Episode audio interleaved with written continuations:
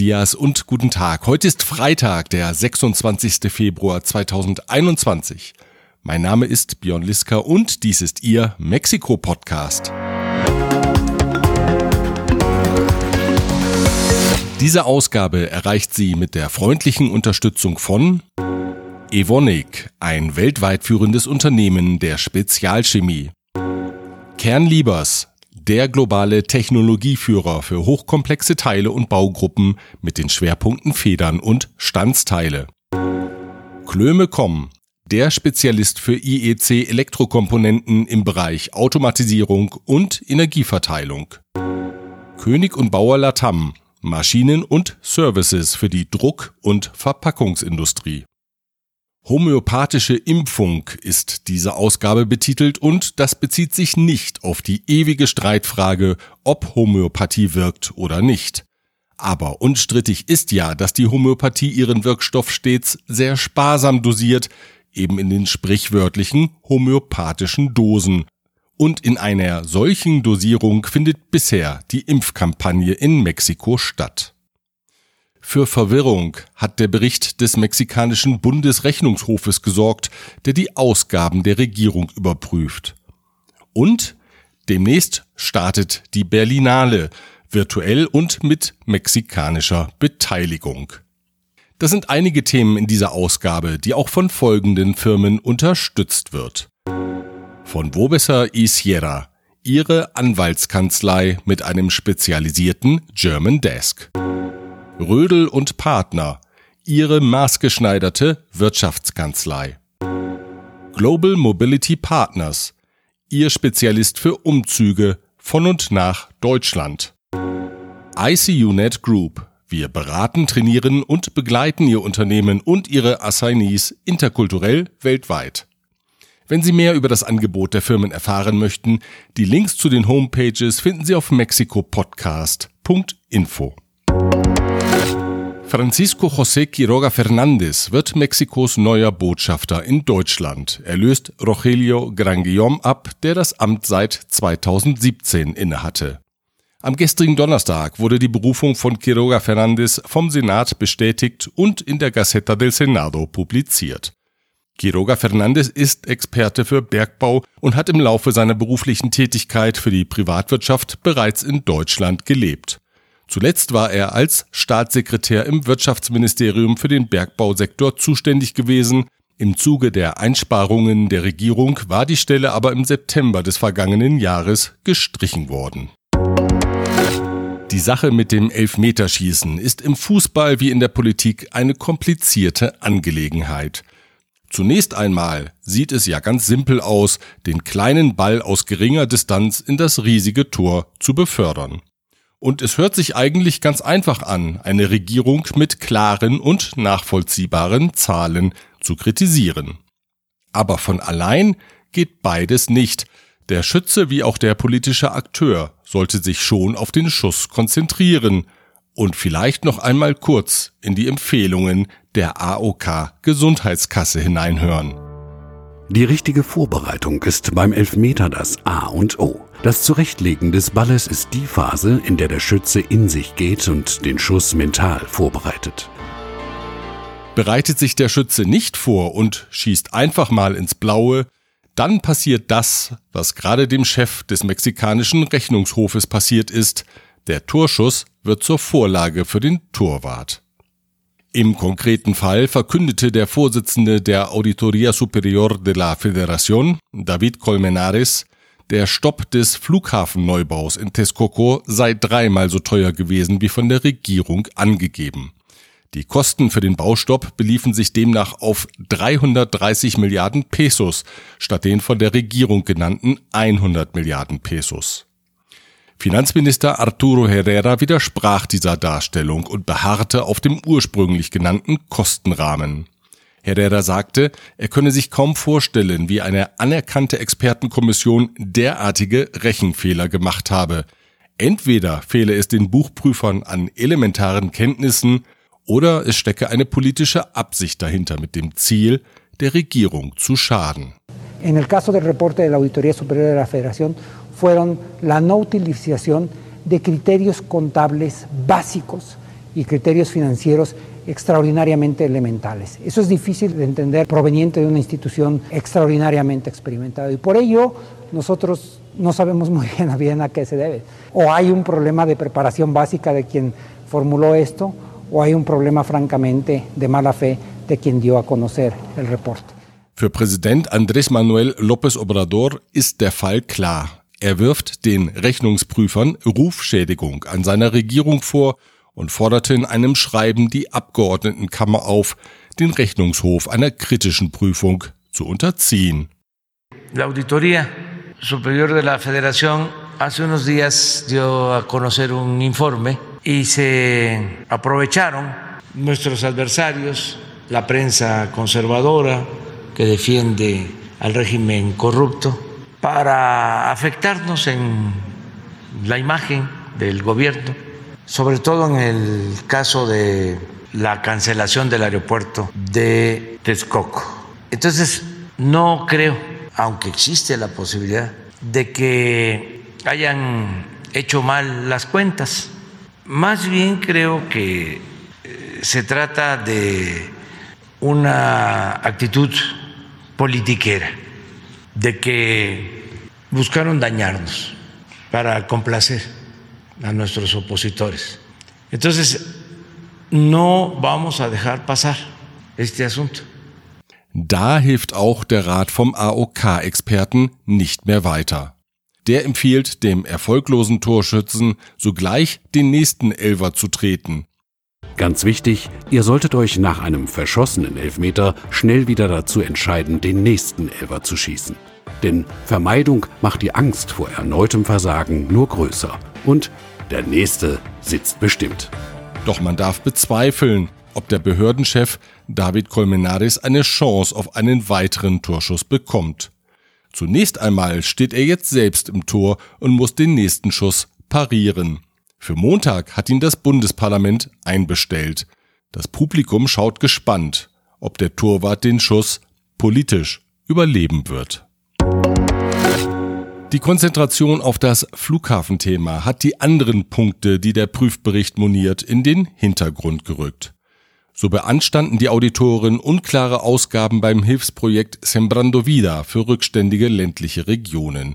Die Ausgaben von insgesamt 12,3 Milliarden Pesos, umgerechnet fast 500 Millionen Euro, seien nicht klar belegt. Beim Ministerium für Kultur fanden die Buchprüfer ebenso unklare Zahlungen wie beim Programm Jóvenes Construyendo el Futuro, das in der Verantwortung der Ministerien für Arbeit und für Erziehung liegt und jungen Menschen eine berufliche Perspektive aufzeigen soll. Außerdem wiesen die Prüfer auf Unstimmigkeiten bei Infrastrukturprojekten, bei Ausgaben der Bundessportkommission CONADE und beim Rat für Wissenschaft und Forschung CONACIT hin. Mexikos Generalstaatsanwaltschaft hat die Abgeordneten des Bundesparlaments aufgefordert, die Immunität des Gouverneurs von Tamaulipas, Francisco Javier García Cabeza de Vaca, aufzuheben. Die Ermittler werfen ihm die Verstrickung in die organisierte Kriminalität, Geldwäsche und Steuervergehen vor. Außerdem soll der Gouverneur in die illegale Einfuhr von Kraftstoffen in großem Stil aus den USA nach Mexiko verwickelt sein. Der Gouverneur von der konservativen Partei PAN wies die Anschuldigungen zurück und unterstellte der Staatsanwaltschaft aus politischen Motiven zu handeln. Man hätte ihn ja im vergangenen Jahr nach Bekanntwerden der Vorwürfe einbestellen können, tue dies aber jetzt zu Beginn des Wahljahres, kritisierte er. Era de mínima decencia política haber visitado a comparecer hace un año, cuando supuestamente empezaron las especulaciones, no ahora que empiezan las elecciones. Die Ermittlungen konzentrieren sich auch auf das familiäre Umfeld des Gouverneurs, darunter seine Ehefrau, seine Mutter, seine Brüder und sein Schwiegervater. Ausgangspunkt der Ermittlungen ist offenbar eine im August 2020 eingereichte Anzeige. Medienberichten zufolge geht es um ungeklärte Einnahmen in Höhe von 950 Millionen Pesos. Umgerechnet sind das 38 Millionen Euro. Bereits in der Vergangenheit gab es mehrere Berichte darüber, dass Cabeza de Vaca seit 2004 Zahlungen vom Golfkartell erhalten haben soll. Während es als sicher gilt, dass die Mehrheit der Regierungspartei Morena im Bundesparlament für die Aufhebung der Immunität stimmt, sieht es im Parlament des Bundesstaates Tamaulipas anders aus.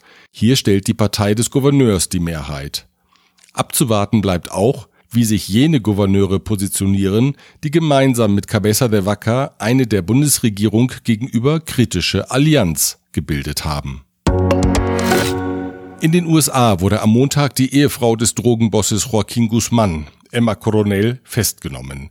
Sie wird der Verwicklung in den internationalen Drogenhandel beschuldigt. Unter anderem geht es um Geschäfte mit Kokain, Heroin und Methamphetaminen.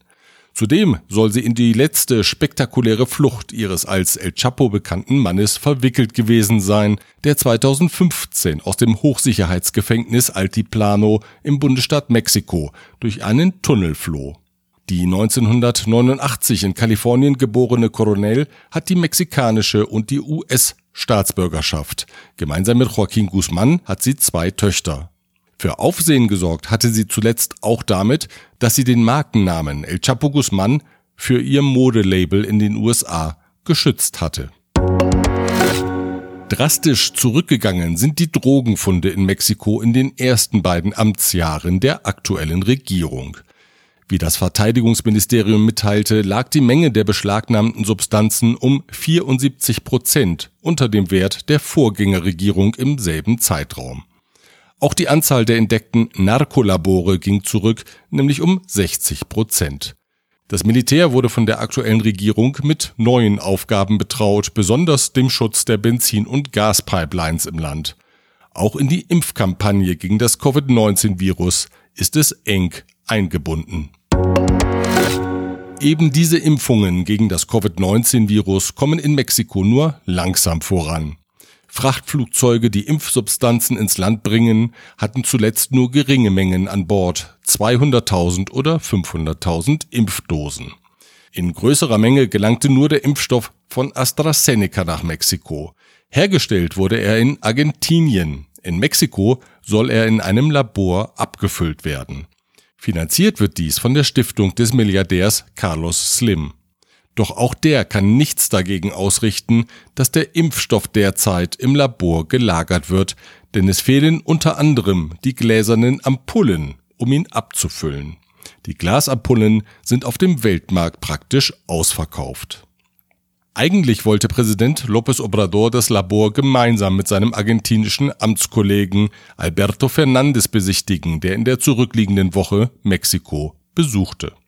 Das argentinisch-mexikanische Projekt bot sich ja bestens für einen gemeinsamen Besuch an, um die mexikanisch-argentinische Impfkooperation zu feiern. Doch kurzfristig ließ sich López Obrador bei dem Termin von Außenminister Marcelo Ebrard vertreten, Gemeinsame Bilder aus dem Labor, das derzeit statt einer dynamischen Kooperation den Stillstand der mexikanischen Impfbemühungen symbolisiert, gab es nicht. Auch mit dem Abfüllen der Impfdosen des chinesischen Herstellers CanSino geht es nur langsam voran. Vor einigen Wochen war Impfstoff ins Land gekommen, der für zwei Millionen Impfungen ausreicht. Allerdings soll es noch einige Wochen dauern, bis die Substanz zum Einsatz kommen kann. Gegenüber der Öffentlichkeit betont López Obrador gerne, beim Covid-19-Verlauf stehe Mexiko besser da als die USA. Doch beim Thema Impfen gilt dies nicht. Die Biden-Regierung hat innerhalb von 37 Tagen 50 Millionen Impfungen vollzogen. In Mexiko wurden dagegen bisher seit Dezember erst zwei Millionen Impfungen vollzogen. Wenn die USA im aktuellen Tempo weitermachen, haben in neun Monaten 70 Prozent der US-Amerikaner einen Impfschutz. Dieser Impfwert markiert das Erreichen der Herdenimmunität. Bleibt es in Mexiko beim aktuellen Rhythmus, wäre dieser Punkt erst in knapp vier Jahren erreicht. Die Internetseite timetohurt.com berechnet anhand aktueller Daten die Dauer bis zur Herdenimmunität ständig neu. Den Link zu der Seite finden Sie auch auf mexikopodcast.info. Der Privatschulverband ANEP hat angekündigt, am 1. März den Präsenzunterricht wieder für solche Schüler aufzunehmen, die diese Option nutzen möchten. Der Präsident des Verbandes, Alfredo Villar, berief sich auf den dritten Artikel der mexikanischen Verfassung. der es den Privatschulen zu jeder Zeit erlaube, Präsenzunterricht zu erteilen. Die Regierung hat dies zurückgewiesen und bekräftigt, dass die Rückkehr zum Präsenzunterricht nur in Bundesstaaten möglich sei, die die Farbe Grün auf der Covid-19-Ampel haben. Das Unternehmen Genoma Lab hat sich mit dem Fiskus auf eine Steuernachzahlung in Höhe von 750 Millionen Pesos geeinigt. Das entspricht 30 Millionen Euro. Die Zahlung umfasst den Zeitraum seit 2013. Trotz der Sonderbelastung verzeichnete der Hersteller von Schönheitsprodukten und frei verkäuflichen Medikamenten im vergangenen Jahr einen Rekordgewinn in Höhe von fast 1,5 Milliarden Pesos, knapp 60 Millionen Euro. Das 1996 gegründete mexikanische Unternehmen ist in 16 Ländern aktiv, darunter in den USA. Die Privatbank JP Morgan zieht sich aus Mexiko zurück. Das berichtet die Agentur Bloomberg. Die Kunden sollen demnach an die spanische BBUBA übergeben werden. Von JP Morgan gibt es dazu bisher keine Stellungnahme. Im Dezember hatte die kanadische Bank of Montreal die Schließung ihrer Repräsentanz in Mexiko angekündigt, ebenso die israelische Misrache Tefahot Bank. Farbenfroh präsentiert sich in diesen Tagen Mexiko-Stadt, denn die zahlreichen Jacaranda-Bäume blühen bereits. An vielen Stellen ist das charakteristische Blau-Violett ihrer Blüten zu sehen. Die Botaniker allerdings betrachten das Blühen der Palisanderholzbäume mit Sorge, weil es ein wenig zu früh ist. Wie der Forscher der staatlichen Universität UNAM, Luis Sembrano, erklärt, deutet dies darauf hin, dass uns ein trockenes Frühjahr bevorsteht. Dazu passt auch die Meldung, dass das Cutzamala-System, das einen wichtigen Teil des Wassers für Mexiko-Stadt und Toluca liefert, wenig Wasser führt. Nach Angaben von Jorge Zavala, dem Koordinator des Nationalen Meteorologischen Dienstes, sind die Staubecken zu 20 Prozent weniger gefüllt als im Durchschnitt der vergangenen 25 Jahre zu diesem Zeitpunkt. In der Hauptstadt dürften somit die Wasserrationierungen demnächst wieder zunehmen. Vom 1. bis zum 5. März findet die Berlinale statt, in diesem Jahr allerdings virtuell und zunächst nur für das Fachpublikum. Im Juni soll dann eine reale Etappe folgen. In der Hoffnung, dass Kinobesuche wieder möglich sein werden, soll ein Großteil der Filme in Berliner Filmspielhäusern gezeigt werden. Mit dabei sind auch mexikanische Produktionen, darunter Una Película de Policías von Alfonso Ruiz Palacios, die US-Koproduktion Dirty Feathers von Carlos Alfonso Corral und ein Kurzfilm mit dem schönen Titel Al motociclista no le cabe la felicidad en el traje von Gabriel Herrera. Informationen zu sämtlichen Filmen finden Sie auf der Übersichtsseite der Berlinale, zu der wir auf mexikopodcast.info verlinken. Wenn Sie ein Motorrad haben, holen Sie es raus und starten Sie in ein frühlingshaftes Wochenende durch Jacaranda gesäumte Alleen oder die freie Natur. Lassen Sie sich vom Wind und der Felicidad umwehen. Ich freue mich auf Sie am nächsten Freitag. Bis dahin.